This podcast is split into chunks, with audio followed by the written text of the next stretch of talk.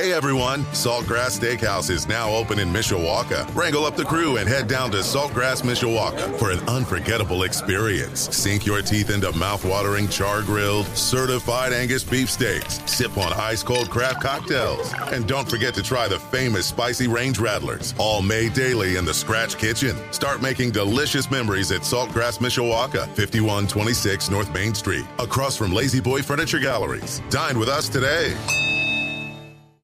This is the official Notre Dame football postgame show, presented by St. Joseph Health System. Brought to you by Coca Cola, Sirius XM, Chili's, Papa Vino's, South Bend Orthopedics, South Bend Airport, West Bend Insurance, Centier Bank, and ABC 57 News. Also by Pet Refuge, Barnaby's of Mishawaka and Granger, OSMC, and the Food Bank of Northern Indiana.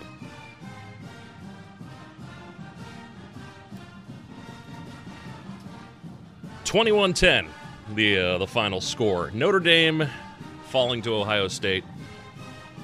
It is the official Notre Dame football postgame show on Sunny 101.5 Sports Radio 960 WSBT, and it is presented by the fine folks at uh, St. Joseph Health System. Uh, yeah, 21 to 10. Jim Irizarry here in uh, the WSBT studios. Reggie Brooks also joining me as well right now. Reg, uh, there you are, Reg. There we are. All right. So anyway, I, as I as I was saying, um, you know, this game. Eh. Okay, then. Your thoughts, Reg? um, again, it was kind of about like I thought it would go. Unfortunately, Okay. um, I just think again, you you look at this team. You know, you got a new quarterback. Um, and and again, you know, you look at it one three three receptions by receivers. You know that that has to improve. I mean, the areas that were of concern to me are the areas that really showed up to be um, an issue. Offensive line again struggled uh, in protection, too many busted assignments. Um, you know, allowing them to split the double teams. Uh, just you know struggles, and I was disappointed with how the defensive line play. That was supposed to be a real strength for us. Mm. I really expected them to compete a lot better uh, than they did. So all in all, it, it was it was a tough game, and they competed. Um, I will say our secondary uh, showed up uh, a lot better in, in the cornerback position than they have you know in the previous uh, season. So a lot of positives in my mind is that you know you know Tyler Buchner he he has some a lot of uh, area to improve as well as the offensive line. You know the running game was kind of non-existent. Um so overall you know a tough game. You know they competed but you know there was expectation. It was 17 and a half point favorite Yeah. uh, Ohio State and Notre Dame battled them. So when it's all said and done I mean got to come back and you know you be be at home and you know you'll have an opportunity to get some home cooking and you know we'll see what happens but there's a lot to improve upon um, but I, I liked how they competed uh, for the most part in this game Going into the number two team, uh, you know, the number two team uh, team in the country, into their house to kick off your season.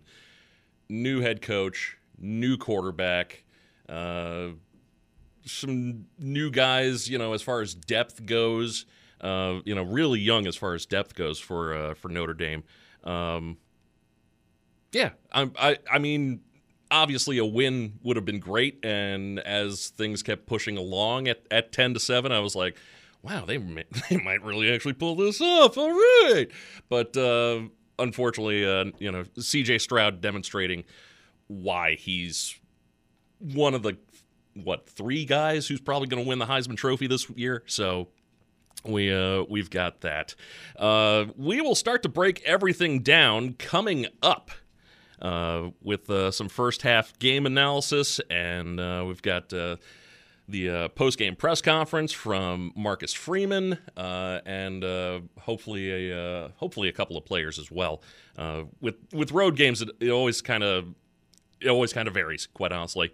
So uh, we'll we'll try to get you as much as we can from Columbus. This is the official Notre Dame football postgame show on Sunny 101.5 and Sports Radio 960 WSBT. snap. Quickly throws to the near sideline. Caught 25 30. Running by himself at the 45 50 near sideline. Cutting back Lorenzo Styles down to the 30 yard line of Ohio State.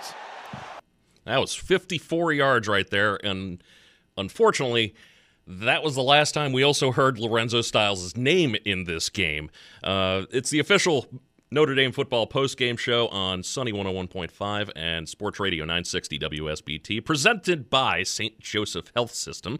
Uh, yeah, Styles with the with just the one catch right there. I mean, huge catch, and and it really it really kind of set a tone that hey, Notre Dame came to play today, right, Reg? What I, I mean, you to start off with a big play like that, that, that I mean, if, if you're going to start a game off from, especially from a confidence standpoint, for you for your quarterback, that's the way you do it. And I think that was one of the things they wanted to get accomplished. Uh, you know, coming out of the gate was say, hey, let's get you know Tyler in some positions to where, you know, give him some success and have a big play like that to, to open up the um, the game you know, you got to feel good about it. And it, and unfortunately, um, like I said, that was you know one of the the high points, but it was really the only high point um, uh, for for Lorenzo. And you know, you were thinking, hey, maybe we have an opportunity here to get some make some plays uh, at the receiver position, and it it just never really materialized any, very much after that. Yeah, that. Uh, how much uh, how much they more relied on uh, on Michael Mayer, uh, considering how every other receiver not named Michael Mayer only had one catch today. Uh, just kind of goes to show the importance of Avery Davis. Uh, that injury was whew, that was just a just a killer right there, and kind of kind of felt the, the the after effects of it right there. Yeah, and you you were already thin at the receiver position in a yeah. lot of regards, especially from a you know um, a depth standpoint. So to lose Avery Davis, you know, who was you know the captain, and you know his reason he was a captain is he was a leader on this team and a relief a, relief, a leader at that position, and to to lose him before the season started, that was that was a, a big blow, and people were like, oh well, you know, you can somebody else that step up. It's it's not as easy as it looks when you have someone that has the, the you know, has commanded the respect of his teammates and, you know, and, and the team and as a leader on the team, and you lose him, and he was also one of your playmakers, it's not, and, and you're at a position that you were already at a deficit, that's a tough thing to do. That's a tough thing to overcome yeah. because, you know, there's a lot of production that you lost from, you know, when you lost Avery Davis there's uh, production that you lose as well. So that was a, that was a big blow, and you know just just look at the first quarter. I, I, was the first half. I was I was I felt pretty good. I'm like, yeah, yeah, man, we're we're battling. yeah. You know, th- these guys were battling and, and, and, getting after it. So you, you, had to feel good and to start the game off like that. Um, again, just you, you have some momentum. I just wish they could have kept kept it going. They uh, they got the field goal after that big catch by Styles. Uh, that's how that drive ended. Then they went three and out a couple of times. Goes into the second quarter and things really kind of started coming together pretty nice. The uh, the second quarter, uh, that's where they got their uh, their lone touchdown. They got 94 yards, and uh, even even though they lost the time of possession game as far as the second quarter, they led it in the first quarter but I mean, they almost doubled them up, quite honestly, uh, in the first quarter. But in the second quarter, uh, Ohio State actually had the ball longer, but Notre Dame was able to do more and, and get more out of their offense than Ohio State was. Well, we did a great job of keeping everything in front of I think defensively, that was kind of the the plan was just keep it in front, come up and tackle. Um, and I, I think defensively, we we we had a strong game plan going in. It just, you know, I, I think we just wore down as yeah. as the game went on. But after that first half, and it was a couple of opportunities we had offensively that we just did not we did not take advantage of in in this game. And you know, you look at that first half.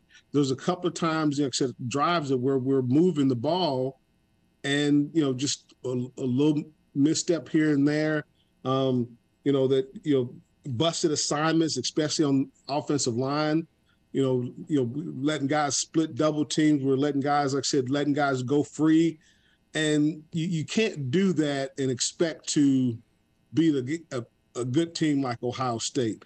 You know, you you have some opportunities there, and when you and when you don't take advantage of it, you know, you know, we're going. You know, we get that touchdown on the ten play drive, and you come back, you get a, you know, you get them them out, and you're and you go in, and it was I want to say the fourth series that we were, you know, had a nice couple of runs by mm-hmm. Diggs and and and Tyler Buchner, and you know, incomplete pass, you know, a little misstep here, and you're, you know, in third and three, you have an opportunity for Tyler to hit Michael Mayer, and he again gets pressure.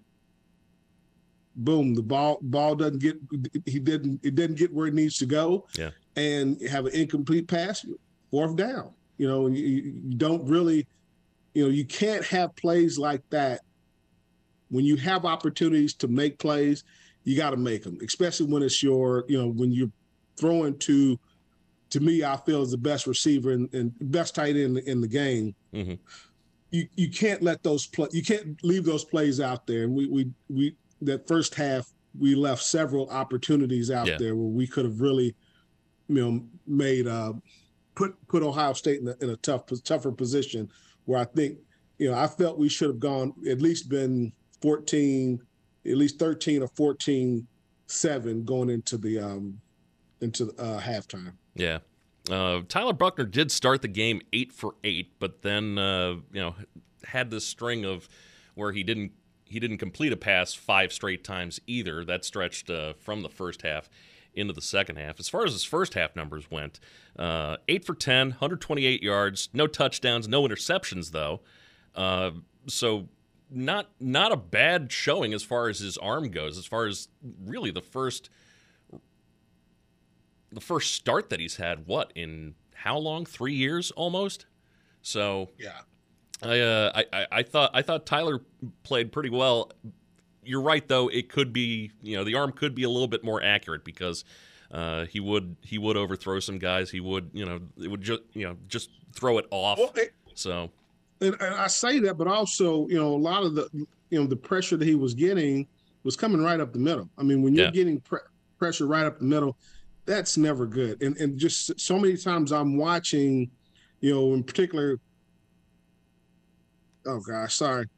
I'm I'm watching the offensive line, in particular the guards, you know, um, Lugg mm-hmm. and Patterson, and the interior line, and Correll. I mean, they're they're not passing guys off. They're they're letting guys go free. It, it, it, it was just constant. It's like, why are we not communicating as the unit? You know, when you look at the offensive line, you have to work together. And it was just too many times where you saw guys coming free, and they were coming free right up the middle, um, and right in the middle, right up in the middle, and right into um, Buchner's face.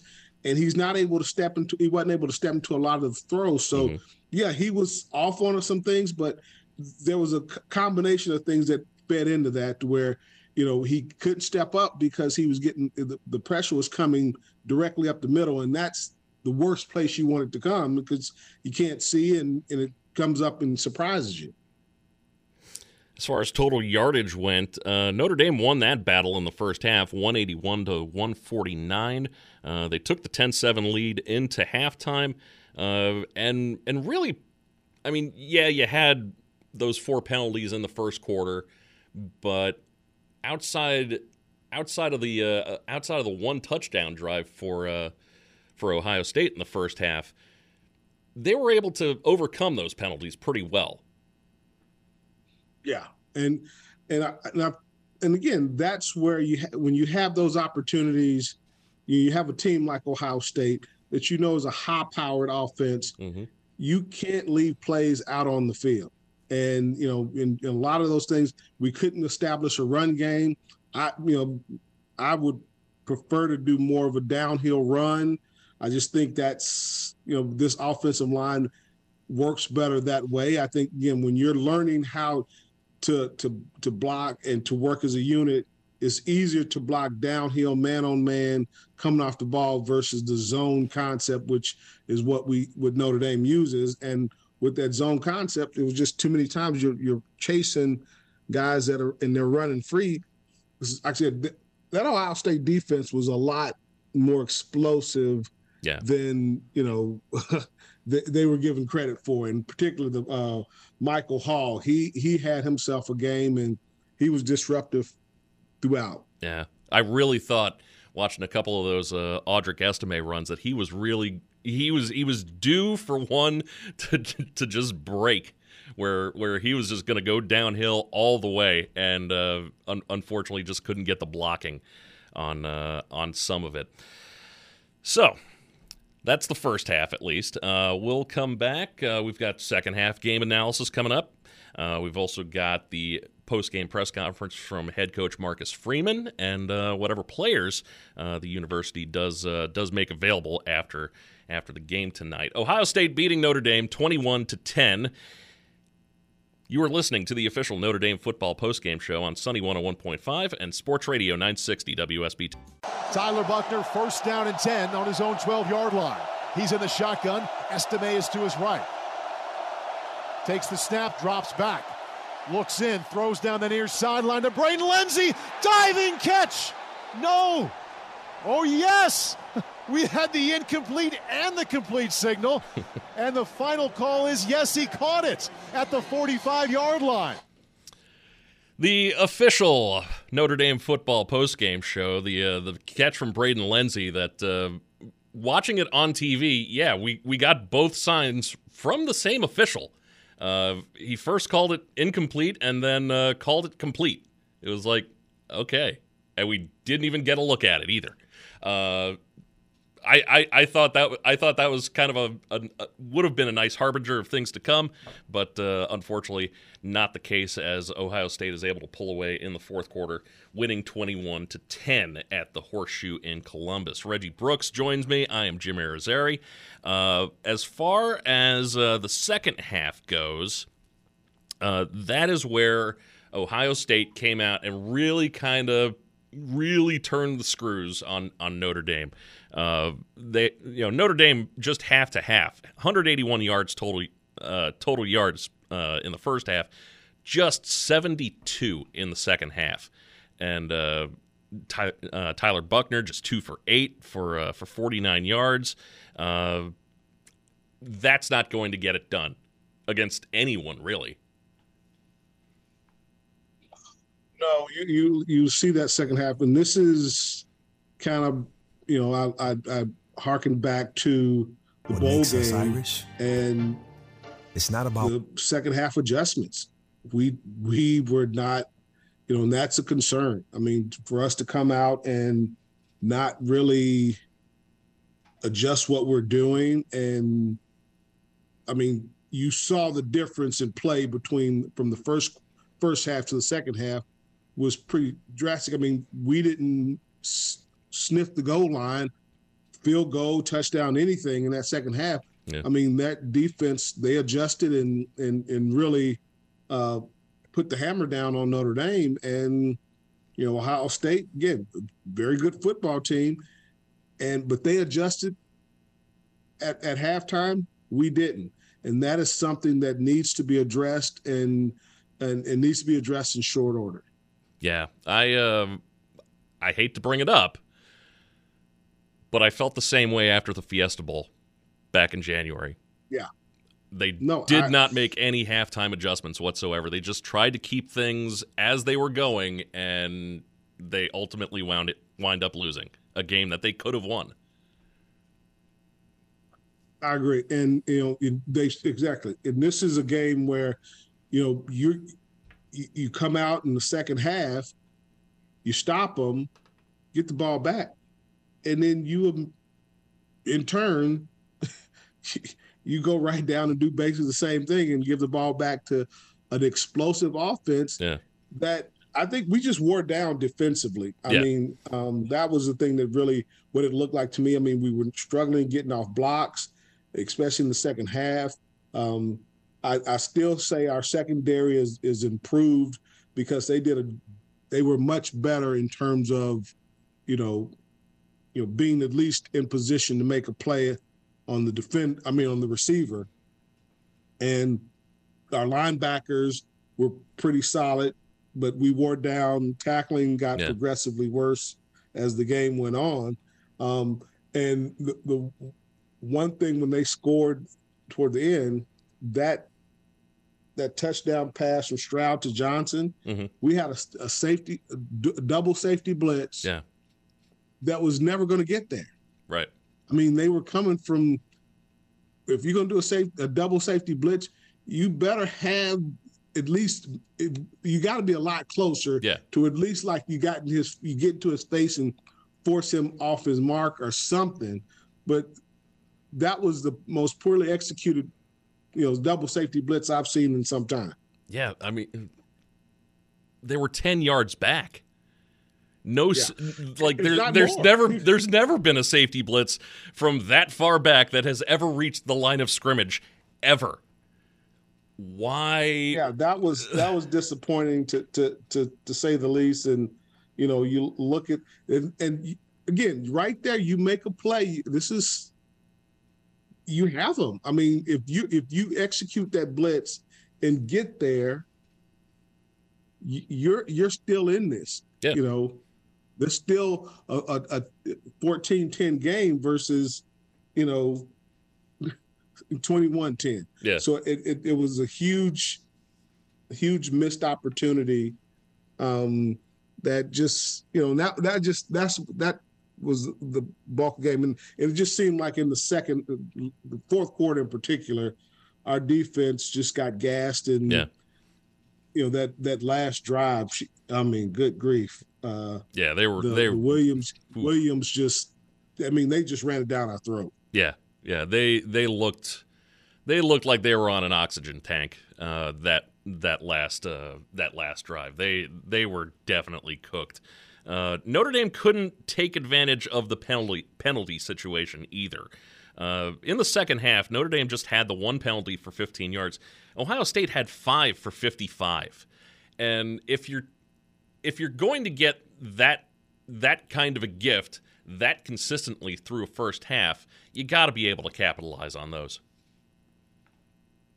without a doubt. And and, and again, that's that's kind of the the the storyline of this game is like I said, missed opportunities, um, and not taking taking advantage of the opportunities that were afforded to us. And you know, you just look look at this this game, and you know, I know when they go back and watch the film, there's going to be a lot of guys looking back, and I mean, players and coaches man, we we ha- we had opportunity, Yeah. multiple chances to you know to put ourselves in a, in a, a better situation, and we just did not. We did not execute, and it's you know, and again, this that's you know, you know, some people were like, oh my gosh, the wor- you know, the sky's falling. No, no, that is not the case. That is not the case. This you know, this team has it's a good football team mm-hmm. they need to understand now is like, hey, Ohio State's a good football team. You had your chances. Are can you make that transition from, you know, a you know close second and you know you're you know uh, also ran to finishing plays, finishing drives, tackling. Again, it comes back to fundamentals. You know, when you are a fundamentally sound football team, you make the plays that are available to you to make. And right now, they're not as fundamentally sound as they need to be um, as, as, a, as a football team. They can get there, but it's going to take some. It's going to take some continued work.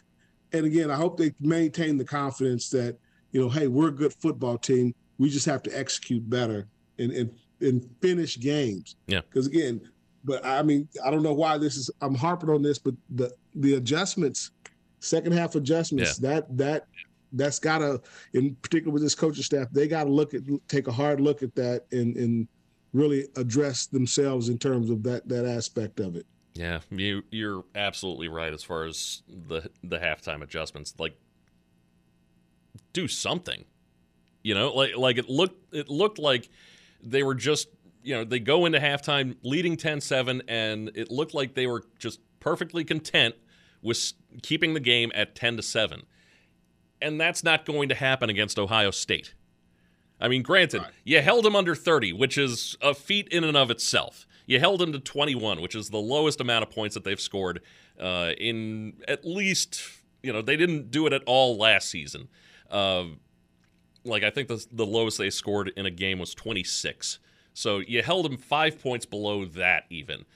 But you've got to go out and make some plays yourself. And that's that's been the struggle is, you know, where we stand offensively is is not good. Yeah. You know, it, it's you know defensively, I, I still feel that we we just got tired mm-hmm. and, and and we just we didn't we just didn't didn't get it done. But you know, 10 of 8 10 of 18, that's you know, that's solid. You know, it's not mm-hmm.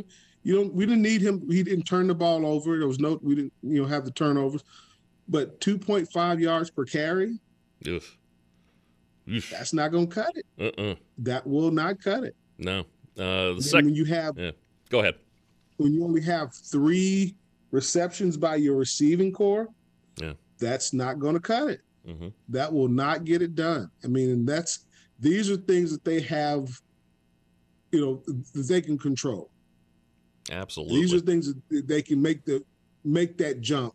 It's just the consistency and and the level of play has to be consistently high if you're gonna if you're gonna beat the teams that they're gonna have to beat to to to make a, a, a decent run. Yeah, the uh, the time of possession, you know, lending itself back to the uh, the defense getting tired. Ohio State won that in the second half, 1934 to 1026. Um, yep, they got tired. They were out there yeah. a long time. So and you can't. You, I mean, you look at you know the second half stats. I mean, what do you expect if if you're going you know three and out? I mean, yeah.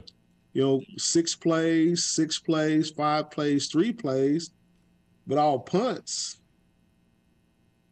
That, not, not good. That won't do it. that, that's that will not, not do it. Yeah, absolutely right. That will not get it done. I'm saying, and, and I will say this: I, it was special teams also a little disconcerting because even on kickoffs we had poor field position because of poor execution. You mm-hmm. know, special teams we didn't execute as well as we we could have. We were in you know long yard. Uh, you know, we had a long field to to go pretty much the entire game. You know, you got to help yourself out by making some plays in special teams. And again, and Jim, and I don't know how how com- you, you, how well you are familiar with me. I'm not big on kickers, but so I've heard. I, I, I have to give the punt the punter his props. Yeah, that and that's that's difficult to say. I'm just going to. I, I, I, can actually, a, I can hear your teeth gritting as you say that. By the way. yeah. So he he he he provided some great punts and put and really put um you know he helped put them in in tough field position and we never took advantage of it yeah and you know when you when you're able to flip the field in special teams that's huge and when we flip the, the our kicker flips the field and we don't take advantage of we're pinning them down inside you know, the the the you know seven yard line, you know, t- you know, inside the ten yard line, you got to come up and and and make a play. Yeah, you, you got opportunity there. You got to finish that off, and just that happened far too many times where we're Notre Dame did not execute and put give themselves an opportunity. Yeah, and that's that's probably the most disappointing thing about this game um, is it because they fought? I, they fought. It was just too many missed opportunities and poor execution, and just not fundamentally sound in, in, different areas. But I have confidence in Harry Hiestand. He'll get that offensive line together. Oh yeah, um, he's done it. It's just he has a lot of work to do. Yeah. And I, I think the receiver corps will will get there, but right now is is a lot of holes that need to be fixed. You know, so ship's not sinking yet, Yeah. but we got to fix those holes pretty quickly. Right, exactly. Uh, one for six on third down. Uh, they've got they've just got to be better on third down. Just Yeah. you, you got to be better. So uh, we'll continue as far as uh, as far as the stats go. Uh, we've also got the uh, the opponent's scoreboard still to come. And uh, we will hear from uh, head coach Marcus Freeman and his press conference coming up as the official Notre Dame football postgame show presented by St. Joseph Health System rolls on on Sunny 101.5 and Sports Radio 960 W. Buchner waits for the shotgun snap. He's going to throw. Blitz. Throwing. Deep down the near side of the field. The ball is juggled. Was it caught? Yes, it was. Matt Salerno batted the ball up on the 32 yard line of Ohio State, went to his back, and as he fell down, the ball fell to him for a 36 yard gain. That is uh, pretty much what's kept Matt Salerno around. His ability to juggle. Uh, he had that. Uh, he had that catch. Unfortunately, again, his only catch, as uh, a lot of Notre Dame wide receivers, uh, well, all of them really, anybody not named uh, Michael Mayer, only had one catch on the day. It is uh, the official Notre Dame football postgame show. Uh, presented by St. Joseph Health System. Um, getting into the uh, getting into the game stats presented by Coca Cola, by the way. Um, yeah, Mayer Mayer only got 32 yards in in those five catches anyway. Uh, but you've got to be able to you've got to spread the ball around more. You you can't just rely on Michael Mayer to to pull you out of uh, of whatever stagnation you may have you may have found yourself in. You know. That's the other thing. It's like you know he has he can't be the, the only option. you know, Exactly. and and there needs to be more production from the receiving corps in particular, and we need to take some shots, a few more shots downfield, and you know part of that is is requires offensive line to to to hold up better, um, and not you know not having running for his life is, is a part of it. So it's, and, it, and he has to keep his eyes downfield, but he has to be able to trust that the protection is going to be there. And I think that was a that was that was an issue. Um, so, and you know we have to be able to take shots downfield because I mean, it's similar to the you know Oklahoma State game, Ohio State. Their safeties were standing flat-footed. They were not, you know, we did not force them. There was no Yeah. very seldom did we take any shots downfield to force those safeties to to back up. I mean, they were playing downhill uh majority of the game. And you can't you cannot allow a defense to play downhill with their safeties. Um, you got to force them to to respect uh, the ball going over their head, and we just we never did really we never really got that accomplished. Yeah. Uh, the offensive line uh, giving up three sacks. Uh, Notre Dame only get only able to get to the quarterback once. So, uh, you know, just eh. Uh, Yeah, that was definitely a concern. I'm well, not concerned, but just a disappointment that yeah. I really thought our offensive line would be better there in terms of getting pressure on the quarterback. And you know, and let's let's see CJ Stroud is is the real deal. Oh, absolutely. Yeah. But I, I I really thought we would do a better job of getting pressure on him, and we just never was able to consistently pressure him and get him off his spot. And he he definitely got comfortable back there and, and, and started delivering delivering the ball. Yeah, he uh, he didn't really have to uh, put the ball down and run with it. He he he did try to run three times, uh, only got a yard on it, but um, or at least uh, only got uh, a yard for the game as far as carries go. But 24 for 34, 223 yards, two touchdowns, uh, completion percentage of 71 percent, and yeah, the, the the two the two plays when they needed them most.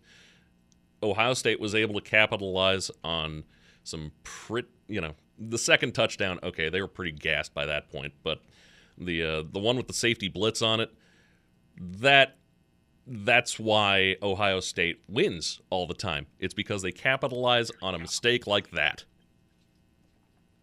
And they kept battling too. I mean, that was the other thing is that both teams battled, and Ohio State. You know, let's let's give the defense some credit from the standpoint of this. This has been a, is considered one of the most high-powered offenses in in the college game. Oh, absolutely. And, you know, yeah.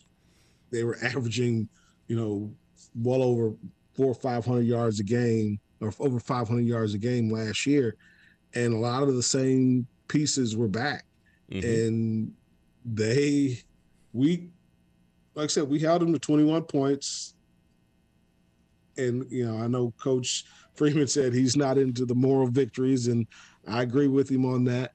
It's just you you look at the game in totality.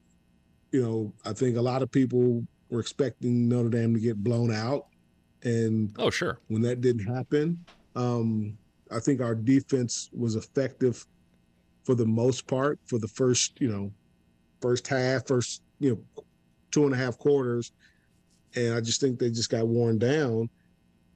And you know we've had struggles like you know like this again. The offense is not struggling with it is, and, and we don't have a Kyren Williams. So our running game, we need the offensive line to really yeah. step up. That is a, a, I mean, that is crucial for this team to have success long term. Is that offensive line in the running game is going to have to step up and and really get on get on defenders and stay on defenders and, and get some movement up front. I don't think that Tyler Buchner should be the guy who's leading who's leading the charge as far as the rushing attack goes. He led the way with 11 rushes, just 18 yards. Uh, Estime had 9 for 21. Tyree had 6 for 28. Diggs had 4 for 9 yards. That's 30 rushes altogether for 76 yards. You can't have your quarterback taking the most runs, though, right? Yeah. And, and, and some of them were, were you know, design runs. Mm-hmm. I just, it would I really would like to see them do more with Estime downhill and not. And this is you saw this last year too. I just think there's too much waiting for the hole to open up versus let the offensive line come off the ball, get into defenders, and let Estime and you know Diggs run downhill. Like that's I mean they that's what they that's what Ohio State did. They wore us down because they kept running Williams and Henderson yeah. downhill, and you know, and they just like I said they weren't you know trying to run wide so much. I mean, they, a couple of toss sweeps here and there, but majority of their runs were between the tackles, and they were coming downhill and breaking tackles, and you know, and that's what Estime is. You know, to me, that's what he's built for is to yeah. run through guys as opposed to trying to find, you know, a seam. No, I don't need you to find a seam. I need you to not drop your head, but I need you to press this hole mm-hmm. and push the ball down the field. And if the offensive line is in the way, help them help move them.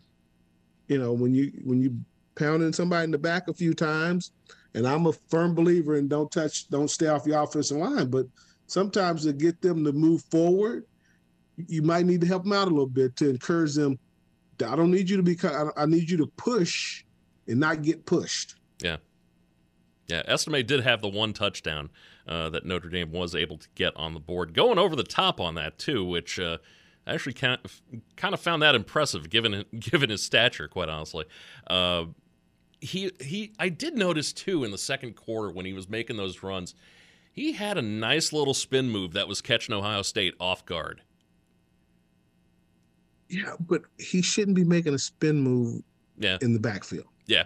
This is true. I mean, that's the penetration that that Ohio State's defense, and again, I, I, hats off to Michael Hall, and and you know, I definitely congratulate um, the Ohio State defense because you know they stepped it up. They were getting penetration, um, you know, getting in the backfield and forcing because a, a back like Estime, you know, if you allow him to get going and you know go get going downhill, he's very effective. But when he has to stop his feet and redirect, that's not that's not his that's not when he's at his best. Mhm. And I think the more they can get him, you know, running downhill, running behind his pads, and not running sideways, the more effective he'll be. Uh, Ohio State on the ground, uh, Henderson and Williams, uh, pretty much equal. Uh, Henderson 15 for 91 yards, uh, Williams 14 for 84 yards plus the touchdown.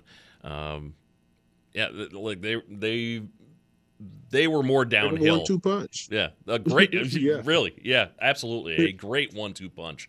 Uh, it, that's that's something I, I I think Notre Dame has to find in in the running game if you're going if you're going to uh, if you're going to have the kind of running game that I think they want to have.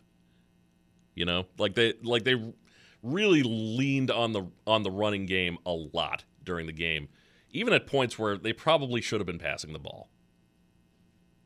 Yeah, no, I, I think again they were, and this is this takes patience and consistency when you can you know content, con, consistently run the football and be effective when you run the ball downhill, getting after the you know getting after the defenders.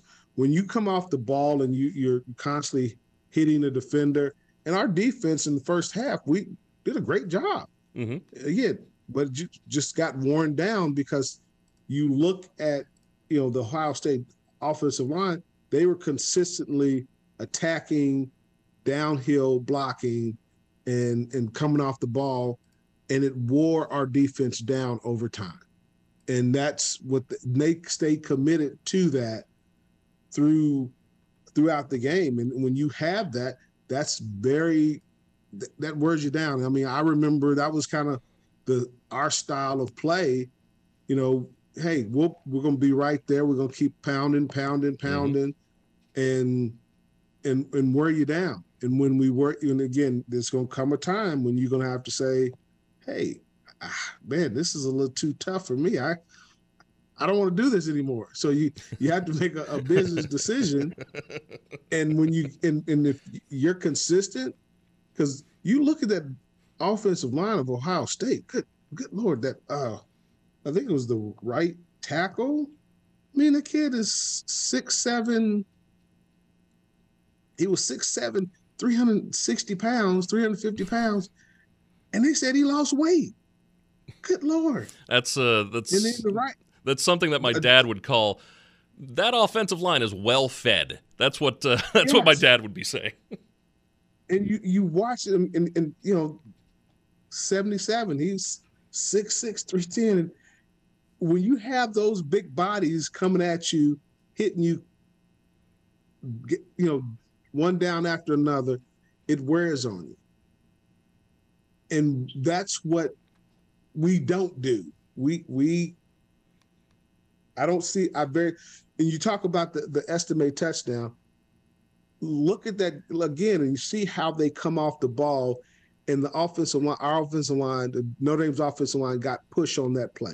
They moved the defense. And when you can consistently move the defense, it wears on them. Mhm. You know, if you got 320 pounds, 360 pounds, you know, plus you're, you know, 260, 270 that you- you're carrying for, on your own, and you're holding up another 300, that that wears you down. And I think that's if we can get to develop that capability and have that ta type of patience, which it seemed like we were doing after the first half, we were content to hey, we're going to run the ball, we're going to get take three, four, five yards, dink and dunk, and and get a long drive. When you can consistently do that, you become an effective offense because you put the game in the hands of the guys that get it done, and that's the offensive line.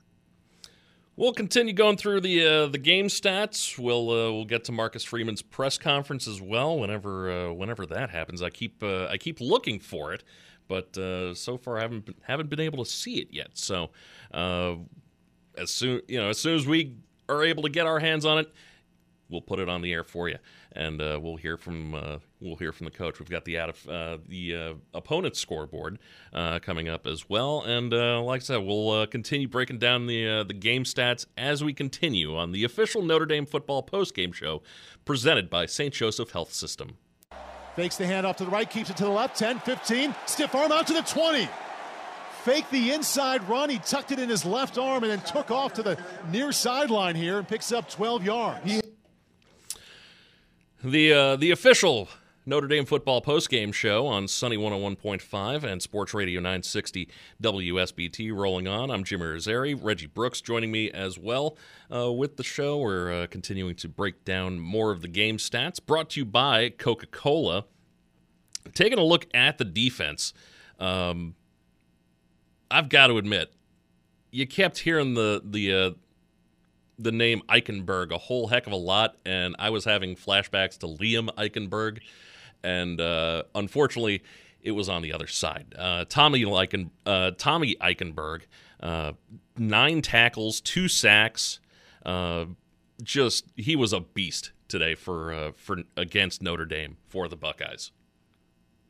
He did a great job of getting off blocks, and you know that defensive line did a great job of keeping their their second level the linebackers clean. He ran around. Um, again, they they kept our offensive line and from a pass protection standpoint. Again, he was one that was just constantly a disruptor um, when he came came in on blitzes. Uh, very effective tacklers, some of the best uh, fundamentally fundamentals and tackles and guys did. He was one that said running sideline to sideline. Uh, and again, last year this was a, a point of contention for Ohio State was their defense, and they showed up. I mean, yeah. you know, I think again, you know, you look at it as a whole, where Ohio State's offense was struggling, then that allowed you know because normally, like I said, their off their defense was kind of the the Achilles heel, and you know would give up points. They kept they were more they kept um, Ohio State in the game uh, throughout because they were able to get to the quarterback. They were able to get pressure. They tackled well. They stopped the run. You know all the things that you want to see a defense do, and you know if if they're not if they're not as effective as they were uh, I think you know again Notre Dame wins the game, but hats off to the defense. You got to your offense is struggling. Someone steps up, and you know Eichenberg and you know Michael Hall. They had they they got some guys that can that can play, and we in Notre Dame, you know, they struggled to to to run the ball. They struggled in pass protection and a lot of again you have to have somebody over there playing the game you know so you you got you got to step up and you know we just Notre Dame struggled to do that throughout but you got to give this defense credit because they showed up and put the pressure on and uh, effective game plan and, and they did a great job of you know really limiting Notre Dame's offense. Uh, Clarence Lewis leading the way with uh, with seven tackles for the defense. Uh, he really had some pretty good stops uh, on defense. Uh, Jack Kaiser was six. Maris Liufau, a, uh, a, nice little comeback game there. Five tackles for him on the day today. Houston Griffith and a, a, myriad of guys, each with four. A lot of guys with three as well. Um, cornerback, like it, it, concerns me a little bit that a that a cornerback is, is leading the way as far as tackles go. Yeah, um, I would be concerned, but again, you you look at this offense, Ohio State offense. It's it's more of a pass offense. Yeah. Um, but I will say the fact that you know we we wore down, and you had to have you know the corners and safeties coming up making more tackles because we struggled to get get guys on the ground in that second half in particular. Um, that that one last drive with Williams, he had seven carries, like 49 yards on that drive, and then a, a huge catch. A lot of that is, you know, with the defense wearing down, you, you know, secondary is going to have to come up and make plays, and kind of how the defensive game plan seemed to be structured of keeping the ball in front and coming up and making tackles. You know, you're going to get you know good chance you'll get more secondary guys uh, making tackles as opposed to uh, your linebackers and uh, defensive line. But those backs broke quite a few tackles, and it was the you know the tack the less than stellar tackling of our uh, uh, our linebackers that you know forced the defensive backs into making more tackles than you would care to have them make. Absolutely, yeah. The when once you once you get past that first level, that second level, once you're into the secondary, um, yeah, I mean you're just full speed ahead, and it's just it's not good. You're you're not going to win very many ball games, regardless of whether it's uh, of it's you know Ohio State or if it's going to be Marshall next week. You know, uh, you, you yeah. just you're just not going to uh, be able to uh, come away with uh, with a victory on that front. Um, let's see, Jack Kaiser with six tackles uh, for four. Um, Liufau, like I said, uh, with five. Um, as far as uh, as far as uh, the the comparison uh, defensively, um, only only two tackles for loss. Um, I was think like early on, they the front seven really started showing some uh, some signs of life, but then it it just it just stagnated. Like even before yeah, we got we, to halftime. We were, I, I, agree. I think again, our defensive defensive front, particularly our defensive line, again, as I said earlier, disappointed with their showing because that was you know has been touted as our strength for some time. And for them not to get the you know the pressure on the quarterback and you know not get the penetration that you'd like to have to force uh the force double teams and and and get penetration to force the backs to make a move in the backfield versus you know consistently being able to get to that next level a lot of that is, you know, having a defensive line that's stepping up and and making the plays that that need to be made to force um, force the runners, you know, to not be able to just run downhill. And you also look at it; they, they their backs broke a lot of tackles. Mm-hmm. I mean, there was a lot of missed tackles by Notre Dame that were can be directly attributed to their running runners running downhill, and also they blocked the heck out of our defensive line. I yeah. mean, this is I haven't, I haven't, seen that in a while. Well fed offensive line, as I mentioned. yeah, that was a bit of a shocker. I, I, I was not expecting their um, offensive line to handle handled our def our handle our defensive line as well as they did. I, I was definitely um, that definitely that was a definite surprise for yeah. me to see it, them do that so well. How can you improve that in a week?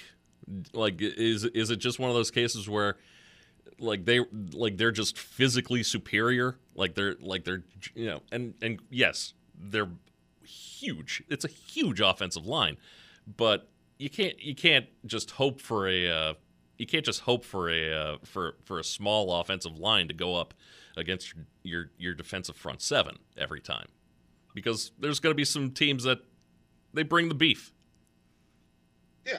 well I, for, for me said it was it would have been I wanted to see them do a better job of ripping off of, of the offensive line, ripping through, and you know, a few more moves to get off of blocks.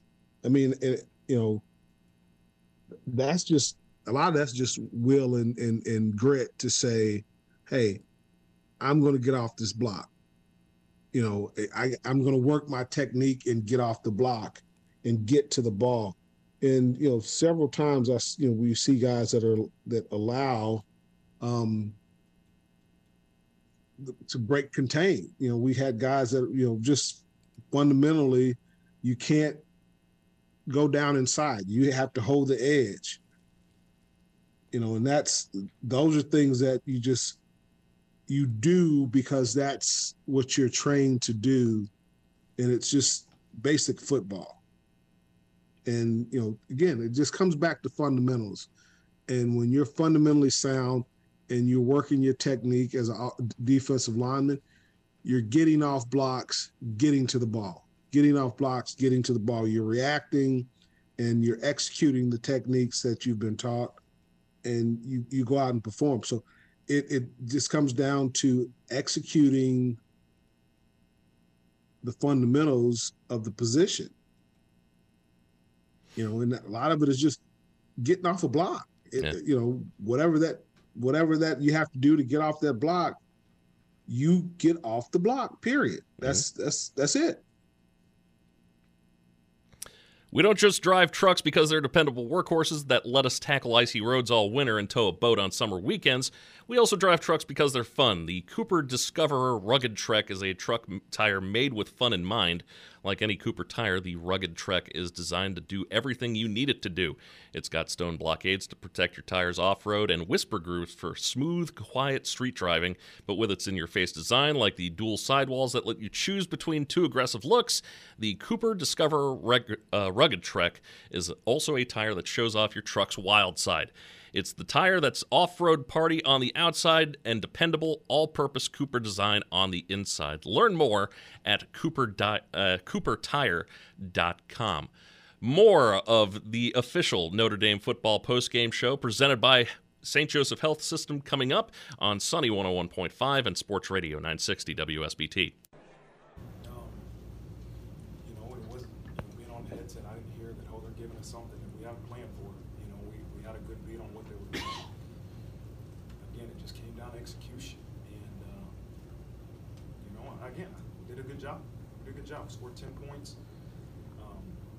Rushing the ball, we were controlling the clock, but you got to be able to finish.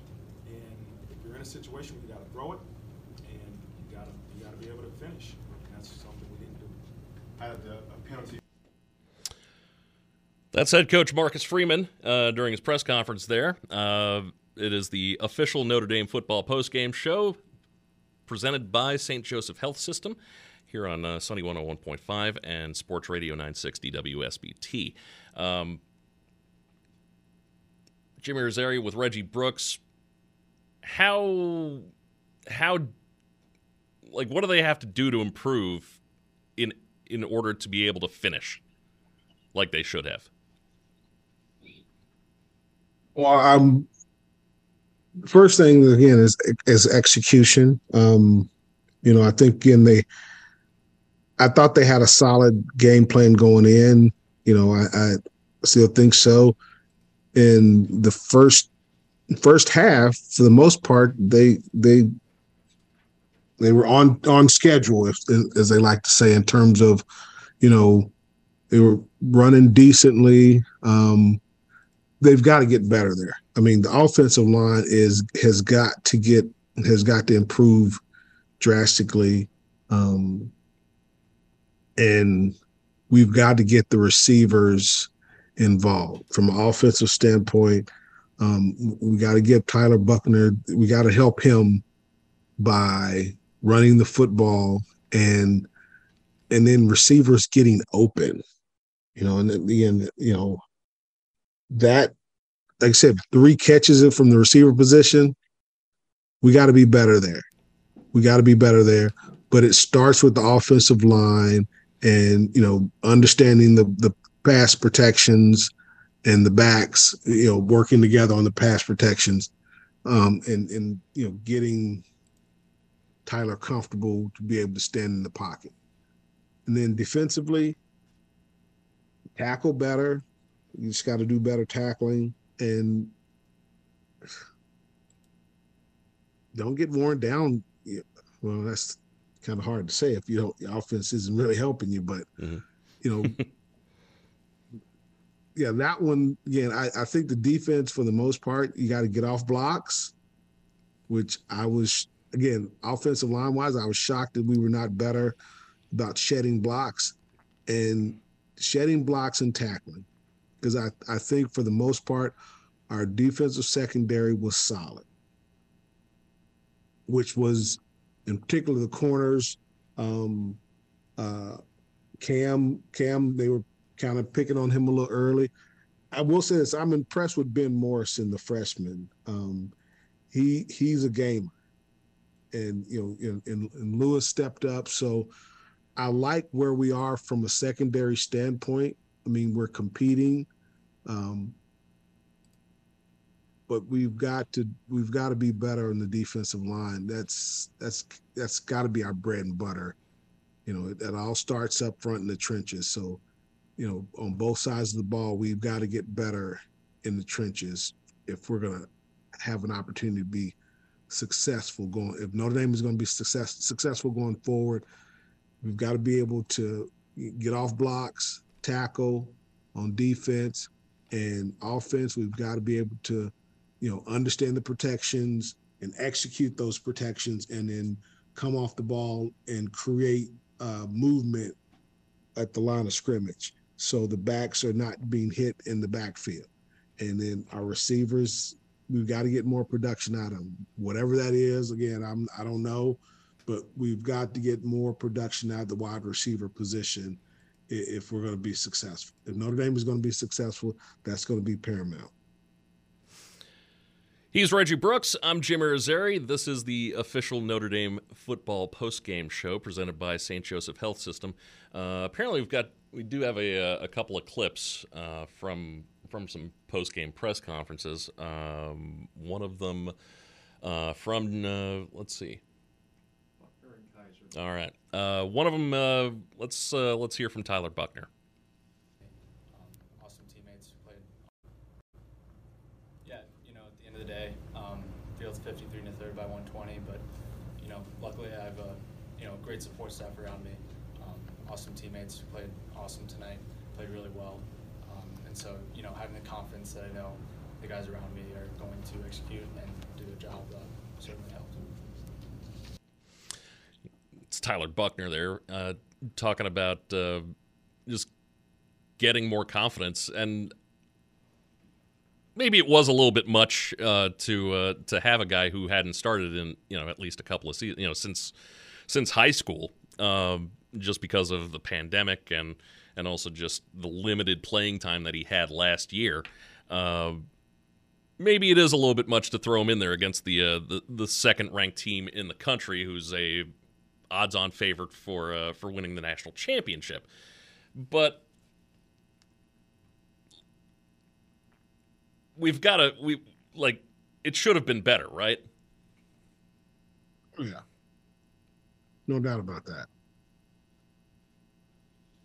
There's you know, again, the first game is always, you know, the toughest in a sense because you're trying to get a sense of what type of team you are, and you're you know really the first competition against someone else other than yourself and so you're going to have and, this can be said for ohio state too you're going to have some some bumps in the road that's just that's just a part of it. So i think we're not as far off as it may seem. Mm-hmm. notre dame is not as far off as it may seem. Right.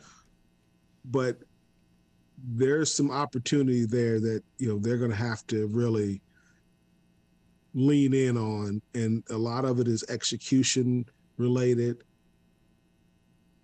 And it's little things. The little things make the difference you know when you have the opportunity to to you know run a route or catch a football or make a run, make a block, make a tackle. It requires 11 guys to work in unison to execute an offensive play, a defensive play, a special teams play. And, you know, it just takes one person not to be where they're supposed to be. It just takes one person to not do exactly what they were supposed to do for it to create a problem for the other 10 and then you you know you have a you know one busted assignment here um, one drop one miss missed uh, assignment and it impacts 10 other guys. And all it is is just being consistent in what you do having a confidence in what you do and the people that you play with. And so they always say that the biggest improvement should be made between games one and two. Mm.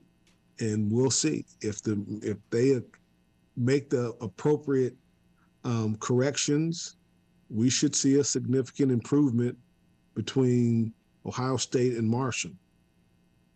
And this is going to, you know, a lot of this is going to determine, hey, are you going to overlook Marshall and you know focus in on the next big opponent? Are you going to be consistently uh, consistent about being better about what you need to do and take care of business? So um, when you play Marshall, you play at the same level with the same level of intensity, same mindset of how do we get a win? We win with consistency. We win with discipline. We win with the fundamentals. And, you know, I'd be interested, I'll be, I'll be looking for a much better disciplined and fundamentally sound team this coming week as opposed to uh, this past game. We've uh, apparently also got some sound from uh, from Jack Kiser uh, from uh, from after the game as well. Kiser, uh, as far as his stat line went, six tackles, uh, four of them solo tackles. Let's let's go here and hear from Jack Kiser. I mean, in the midst of it, you know, we preach one play, one life, and so you know, like you don't really think about it. You're on to the next play. Um, but looking back at it, yeah, like you wish that falls your way. You wish that has a different outcome. Um, certainly when you're watching film, like dang it, you want that one back.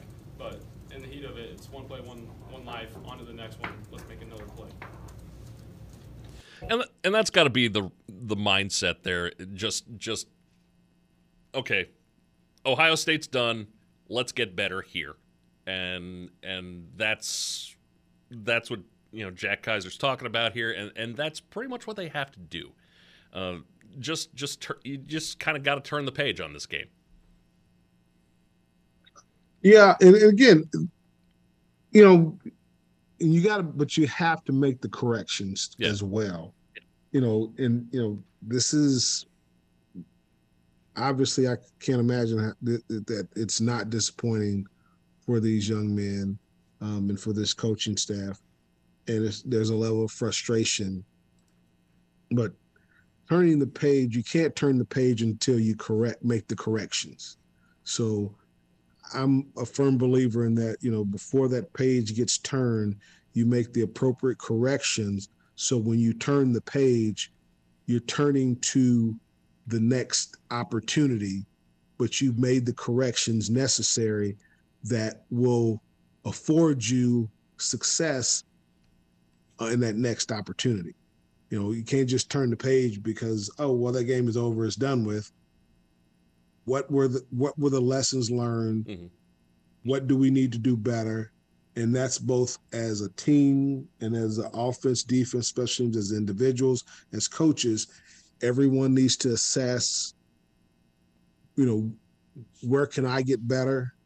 And then where do i fit with the the overall scheme and within the team concept because that's when you make significant improvement is when everyone is on the same page and we're seeing the same thing and you know, and we acknowledge the mistakes. And okay, we acknowledge the mistakes, go through, make the corrections, but it, it requires everyone to see uh, be on the same page. You can't sit there and have something, you know, you see something differently, and because it'll never, you'll continue to make the same mistake until, as a team, as a defensive unit, as an offensive unit, you're seeing the same mistakes and seeing it the same way and make the appropriate adjustments as a team versus as an individual. And I'm not trying to sound all doom and gloom either. I mean, this is this is game one against the, the number two team in the country. Exactly. You know, it, it's it's a long season. You know, we've we've got a long way until uh, the end of the you know the last game of the season uh, at USC on what November 26th, if I remember correctly. So I mean, there's a there's a lot of football still to come from this from this team, and I was talking about it yesterday on uh, on on one of our shows. I was kind of expecting a loss here anyway, but I can still see this team in a New Year's Six bowl. Like there, like there's there's talent there. There were good plays, you know, in this game uh, on both sides of the ball. We just got to get a more of those types of plays, and we also got to do it more consistently. Amen to that. I'm right there with you on that. I mean that that is that's what it's all about. I mean, it, you know, you you know, your viewpoint is your viewpoint, and as I said from the outset, this is a this this football team can be good. They have the opportunity to be good, and it's up to them to make that determination of hey, we're going to make the corrections. We're going to work to get better.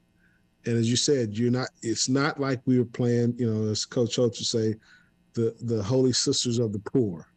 Right. This was a, a pretty well established team that you know uh, is, is known to, to consistently make playoffs and compete for championships. So it's not. And you were playing in a hostile environment, and you against 106,000 people.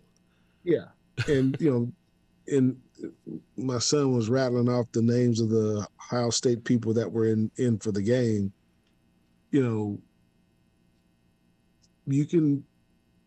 It's all in your perspective of how you go forward, and and you know, and I just remember, you know, when we would lose a game, I would sulk and, you know, lick my wounds for uh, 24 hours. Mm-hmm. After that, go look at the film, see it for what it is, and then reflect back and then get get to practice. And I, you know, after a loss, I was chomping at the bit to go to practice because it's like you want to get that taste out of your mouth. Mm-hmm. So, what do you have to do to get the taste of losing out of your mouth. You come, prepare, get ready, and then you win. You win the next next game. That does a, a that is the greatest uh, remedy of all is to come back and have an opportunity to come back and compete and win a football game after a loss. Right, and and you know you'll have 80,000 of your fans behind you at, you know on on this time too. So you know that'll be easier to uh to deal with. And uh and like you said you know it's they'll come back you know they'll get iced up they'll they'll lick their wounds for a little bit and then Monday morning comes around and it's right back to work. It's back to making the improvements that you need to do and uh and improving as a football team. Exactly. That that i mean it, the game's not it's not complicated. It's not rocket science. Right, right. It's pretty simple, mm-hmm. you know. and when you take that simple approach, it, it's not it's not easy, but when you take the simple approach, you you become a little more effective at managing that those bumps in the road. All right. Uh he's Reggie Brooks. I am Jim Irizarry. Coming up on the official Notre Dame football postgame show, presented by St. Joseph Health System, uh, we've got the opponent's scoreboard, and uh, we'll also. Uh, you know, look for a player of the game on uh, each. You know, at least get some nominees on each side of the ball, hopefully, and uh, let Reggie pick who the player of the game is. And I guarantee that I will not pick a kicker. I'll, I'll, Yeah, that- I'll, I'll give you that week one. that week one. Uh, yeah, and it's too soon. It's, it would be too soon. And I and I applaud John, but there's no way. In, you know what? But, yeah. that's all. Uh, that's all still to come here on Sunny 101.5 and Sports Radio 960 WSBT. And Matt Embry in, the WSBT studios. We continue with our official Notre Dame football postgame show presented by St. Joseph Health System here on Sunny 101.5 and Sports Radio 960 AM WSBT as we continue with our Under Armour opponent scoreboard. Of course, Under Armour, the official clothing and uniform providers of Notre Dame athletics. And got Reggie Brooks here. And like I said, Reggie, anything comes to mind, just let me know as we go through the list of future Notre Dame opponents. And of course, next week, home opener is against Marshall. No problems today with Norfolk State, 55 to 3. California Berkeley, no problems with UC Davis. Of course, that's the alma mater of the former Jets quarterback Ken O'Brien, 34 13. The Golden Bears get the victory. This was the game, though, that got everybody's attention, Reggie. North Carolina, Appalachian State. The Tar Heels escape with a 63 61 victory. And uh, you look at this one, and obviously you got to be wondering just how much this takes a hit as far as what we look ahead, possibly that North Carolina game in a few weeks, even though it is in Chapel Hill. Uh, suddenly, this game, do you get a view, sense that maybe this is an easier game, or is maybe that too simple a way to look at this uh, with a game? Uh, now, granted, Appalachian State is one of the premier Sun Belt teams, and we'll see another one in Marshall next week, but is it too soon to say that suddenly this North Carolina game in Chapel Hill does not look as tough? No, I, I I would not discount that because um, they did score uh, 66 points or 63 points somewhere around there. Mm-hmm. So let's be let's understand that Appalachian State is a, is a has been a consistently good football team over the years. But you know, I look at it from the standpoint of North Carolina put up a lot of points. They may have given up some points, Mm-hmm. but they put up a lot of points. So let's you got to look at it both sides of it. Is that yeah, their defense didn't weren't you know great, but their offense sure did show up.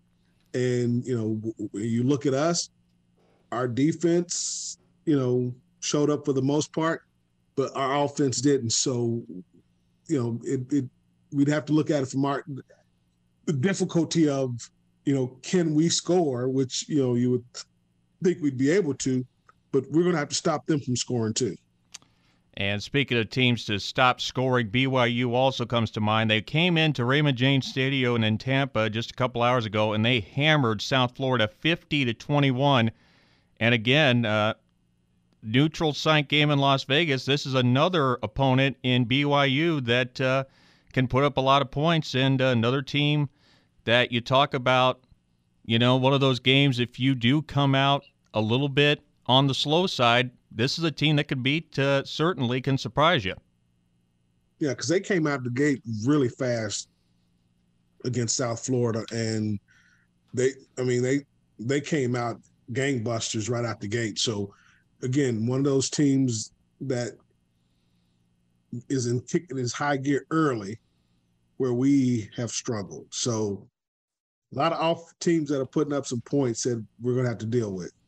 Stanford also a winner today. No problems with Colgate, 41 to 10. UNLV was off this week. They opened their season last week with a 52-21 win against Idaho State. Syracuse, no problems with Louisville, 31 to 7. They get the victory at the uh, site formerly known as the Carrier Dome, I should say. And then Clemson, Georgia Tech, of course, that is on Monday. Clemson, a future Notre Dame opponent. Navy lost to Delaware today, 14 to 7. I mean, yes, you cannot overlook a team like Navy, and we keep talking about that. Triple option is a different uh, scenario that we have to deal, see that we don't see all year. But uh,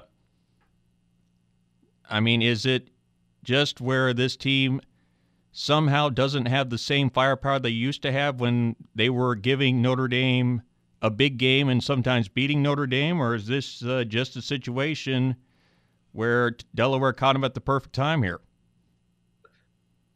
No, I, I think this this is just they're not a good football team right now. Um, you know, nothing against Delaware, but I, I just don't think uh, Navy.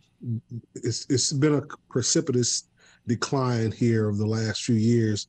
They're just not the same um, football team. They're going to continue to fight and compete, but I just think you know from a talent standpoint, they're just not they're just not where they were, and that's not a game that I'm overly concerned about.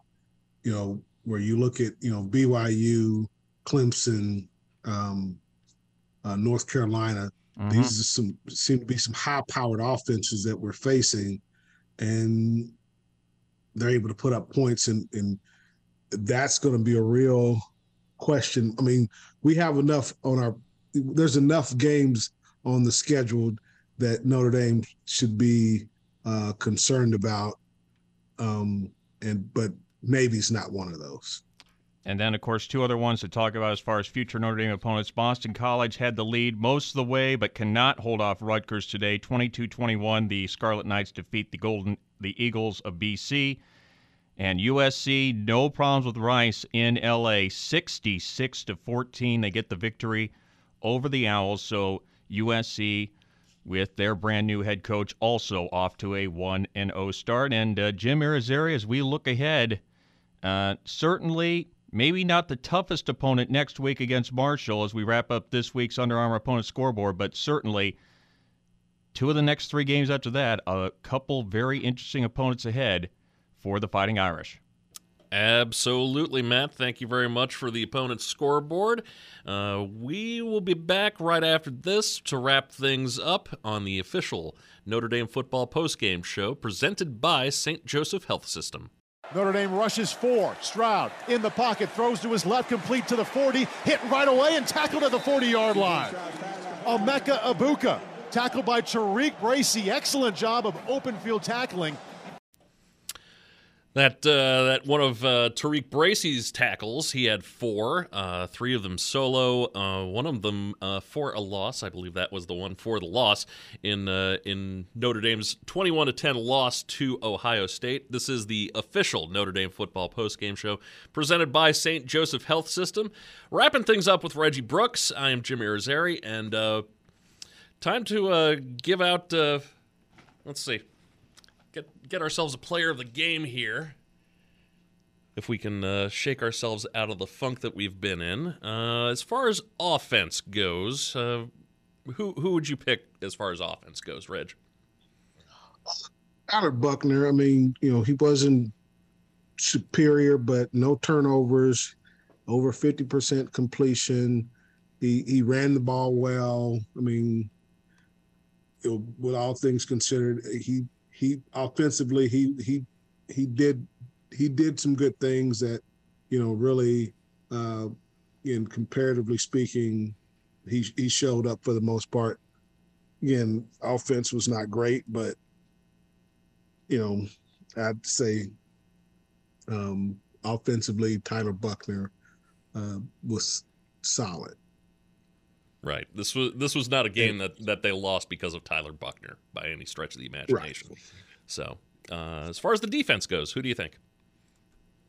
Well, two guys come to mind, and one of them was a highlight was uh, one of the guys I said was Jack Kiser. He, I think he, he he's you know guy that flashed and it was pretty solid. But you know the guy that was in highlight was Tariq Bracy. Um, he really showed up. I mean, in terms of the secondary, he came down, uh, defended well, uh, you know, had a tackle for loss, but he he tackled as as well as I've seen him, and you know, for those that are familiar with Tariq, he's had his struggles, but he's really, you know, in this game, he's really showed he showed himself to be a a a, a huge. He's going to be a huge asset for this Notre Dame defense. So, um, with all that said, my player of the game is Tariq Bracy. I, I would I would agree with that too. Watching uh, watching the game, his name came up quite often, and it was never for anything bad. Uh, he was he was right. he was wherever the ball was. Tariq Bracy was there trying to make a play, and I mean on on you know some of those ta- you know the tackle for loss. I mean he he definitely did make a play. So uh, yeah, I, I would I would certainly agree with uh, with Tariq Bracy getting the uh, the player of the game uh, for week one. So there you go. All right. All right. So uh, let's see. Marshall next week. Um, that is a uh, of course the home opener. A 2:30 p.m. kickoff there, or I'm sorry, yeah, 2:30 p.m. kickoff. and of course, we will follow things up uh, with the official Notre Dame post game or uh, the official Notre Dame football post game show presented by St. Joseph Health System. Reggie, a pleasure as always on this maiden voyage. Wish we could have had a win. It would have been a hell of a lot more fun, quite honestly. But exactly. but uh, but uh, I I th- I think a good season is uh, is certainly on our way. So we'll definitely be able to have some fun with this. So a little home cooking will do us good. Absolutely, couple couple of couple of servings of home cooking coming up uh, for the Irish. So just what they need to. Uh, so that'll do it. Uh, for Matt Embry producing and also uh, providing the uh, the opponent's scoreboard, and for Reggie Brooks, I am Jim Irizarry. This has been the official Notre Dame football postgame show presented by St. Joseph Health System. This has been the official Notre Dame football postgame show, presented by St. Joseph Health System. Brought to you by Coca Cola, Sirius XM, Chili's, Papa Vino's, South Bend Orthopedics, South Bend Airport, West Bend Insurance, Centier Bank, and ABC 57 News. Also by Pet Refuge, Barnaby's of Mishawaka and Granger, OSMC, and the Food Bank of Northern Indiana. Hey everyone, Saltgrass Steakhouse is now open in Mishawaka. Wrangle up the crew and head down to Saltgrass Mishawaka for an unforgettable experience. Sink your teeth into mouth-watering char-grilled, certified Angus beef steaks. Sip on ice-cold craft cocktails. And don't forget to try the famous spicy range rattlers, all made daily in the Scratch Kitchen. Start making delicious memories at Saltgrass Mishawaka, 5126 North Main Street, across from La-Z-Boy Furniture Galleries. Dine with us today.